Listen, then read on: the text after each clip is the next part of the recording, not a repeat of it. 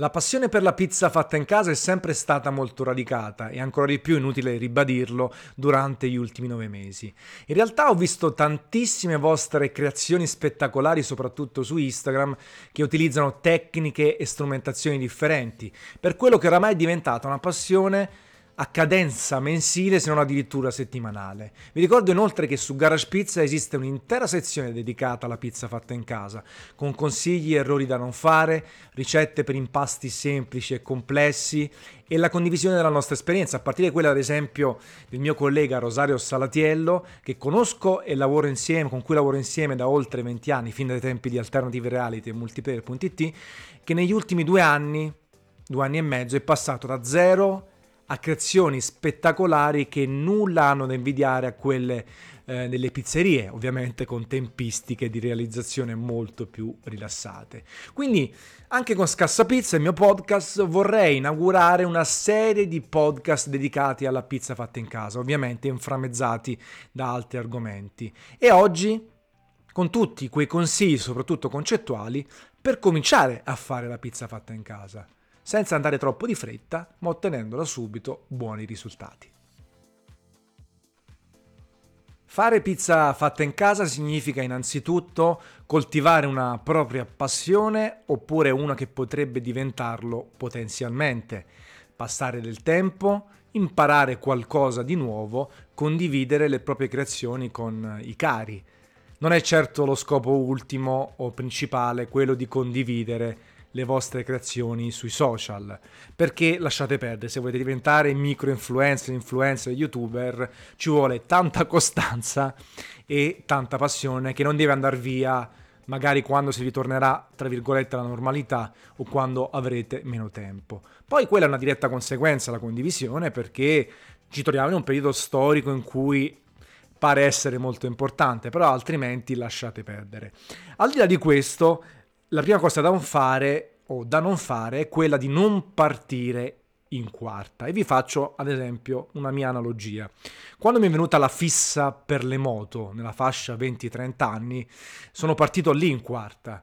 Ho preso la prima moto, una Kawasaki R6N, e ho cominciato col foglio rosa a girare, a fare pratiche e tutto. Contestualmente ho comprato il casco super costoso, il giubbotto super costoso, ho cominciato a pensare subito a qualche piccola modifica estetica, senza avere questa grande capacità di guida e senza pensare a come avrei potuto utilizzare queste cose. Niente gite fuori porta, niente piste e altro. Ho speso un botto di soldi, quasi come quelli della moto, per avere tutta roba che poi ho sfruttato pochissimo. E anche se poi ho continuato questa passione per qualche anno, sono passata anche alla Super Caf Naked Z1000, sempre Kawasaki, non ho mai ottimizzato, non ho mai sfruttato al massimo l'equipaggiamento o le moto stesse. Avevo un missile sotto le chiappe di 280 km all'ora che non ho mai portato in pista, che non ho mai utilizzato particolarmente anche in termini di chilometraggio.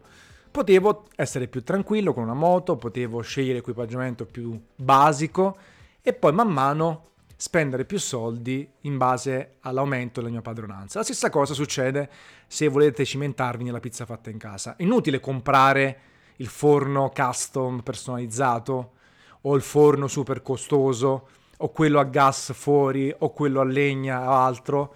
Se non conoscete ancora le tecniche di base, se state facendo pratica, se non avete tempo, è inutile, perché tanto se non avete acquisito una buona padronanza, una buona tecnica, un certo ritmo, questi strumenti serviranno a ben poco.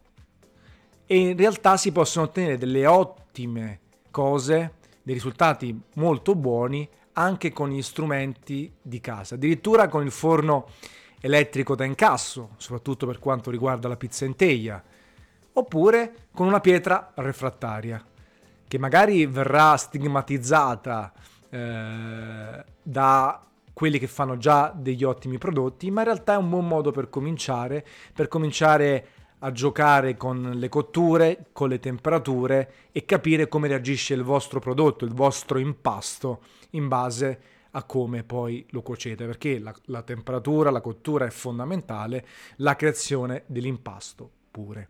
Chiaro, potete servirvi di alcuni strumenti, come un pirometro laser, il termometro, per sapere esattamente o più o meno in linea teorica la temperatura di tutti i vostri passaggi dell'impasto nel forno. Potete avvalervi, e forse dovete avvalervi, di una bilancia di precisione per misurare la farina, il lievito, il sale, l'impasto e tutto quello che è. I strumenti di base che non mi costano un occhio della testa per cominciare. A quel punto sperimentate. Non abbiate paura di sbagliare. Cercate di padroneggiare il prodotto e di capire quello che succede. E anche dei fallimenti, perché nessuno nasce imparato, come diciamo in Campania, e bisogna sbagliare per capire, studiare per capire. Quindi è normale poi figurarsi con i lievitati, con le farine, con gli impasti, bucare l'impasto, idratarlo troppo, fare dei casini, sporcare ovunque, cuocere il prodotto, la pizza, in maniera non uniforme. Ma soltanto provando e riprovando e cercando di capire quello che succede, potete migliorare. Tanto più se volete poi mostrare le vostre creazioni agli ospiti, alla famiglia, ai cari. C'è il rischio di fare brutta figura, perché una cosa è sperimentare un po' da soli, fare una pizza ogni tanto e magari una volta su tre vi esce bene, due volte su tre, oppure il 100% delle volte. Fatelo quando avete ospiti a casa o dovete farlo per qualcun altro. A quel punto c'è maggiore pressione, tempistiche più precise e probabilmente la probabilità appunto di sbagliare di più. La mettete a referto, non è che dovete aspettare di essere campioni del mondo di pizza per fare la pizza per gli altri, però ecco, ci sta anche questo da mettere in discussione e mettere in conto. Studiate, leggete qualche libro, guardate i tutorial su YouTube, la sezione pizza fatta in casa di Garage Pizza che veramente copre tutto. Dalla pizza in teglia, quella napoletana, a quella moderna, impasti diretti, indiretti e altro. E infatti non vi complicate la vita, ok? Si sente parlare di impasto diretto, indiretto, biga, pulish e così via. Idratazioni folle, ovvero percentuali di acqua rispetto alla farina. Lasciate perdere queste cose nella fase iniziale. Partite da un impasto diretto, ovvero dove tutti gli ingredienti per crearlo vengono lavorati nella stessa fase, non tutti buttati dentro allo stesso momento, però nella stessa fase.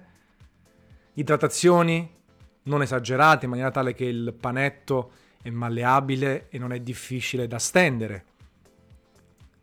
Cotture semplici, magari la pizza in teglia e poi andate su quella stile napoletano. Però non vi complicate subito la vita con tecniche arzigogolate che necessitano una padronanza e una conoscenza delle cose. Ci arrivate! Anche per variare, per sperimentare, per provare gli stessi abbinamenti, gli stessi ingredienti. Partite dalla marinara, dalla margherita, dalla diavola. E poi cominciate a capire come funziona la cottura in diverse consistenze, di ingredienti più complessi, mettere le cose in uscita, a metà cottura. Sono tutte cose che è inutile e sempre rientrano in quella cosa di non partire in quarta. È fondamentale perché altrimenti si fa un pastrocchio, un casino, e si fa anche più fatica a capire quali sono i propri errori, quali sono state le problematiche che non vi hanno permesso di raggiungere il risultato sperato. Vi dicevo, guardate i video, leggete la sezione pizza fatta in casa di Garage Pizza, i tutorial su YouTube, confrontatevi, esistono diversi gruppi Facebook, su Instagram, diversi account di gente molto brava che vi risponde tranquillamente se scrivete nei commenti del post oppure in privato. Confrontatevi e un po' alla volta siete pronti per condividere la vostra creazione online, ai propri commensali, migliorare il prodotto, comprarvi il forno, perché poi se a quel punto vi prende bene, come io sono appassionato di tecnologia, a un certo punto mi compro la TV OLED perché capisco le differenze, perché apprezzo i neri per davvero anziché quelli slavati. A un certo punto sarete pronti anche voi per comprare il forno più costoso, ma anche utilizzarlo, capendo se riuscite a fare questo prodotto, la pizza fatta in casa una volta a settimana, una volta al mese, oppure non ce la fate, non ci avete voglia, troppo tempo, sporcate troppo, tutto quello che ne concerne. E a quel punto si parte. Potete farla anche una volta ogni 6 mesi, sia chiaro. Anche lì siete proprio super occasionali, non è una passione, ma potete comunque migliorare il prodotto, perché se guardate qualche tutorial, se leggete qualche ricetta, farete un impasto sicuramente migliore in partenza. E anche in cottura starete attenti a non compiere degli errori troppo madornali che possono compromettere il risultato finale. Infatti, vi lascio con un bel cliffhanger, il prossimo Scassa Pizza dedicato alla pizza fatta in casa sarà quello dedicato appunto agli errori da non commettere, quelli banali, un po' meno conosciuti, per fare la pizza fatta in casa. Vi lascio così, se avete commenti da fare, domande, fatele senza problemi. Vi ricordo che Scassa Pizza è disponibile su Spotify, Apple Podcast, YouTube, Instagram TV e sul sito Garage Pizza. Capate in bocca.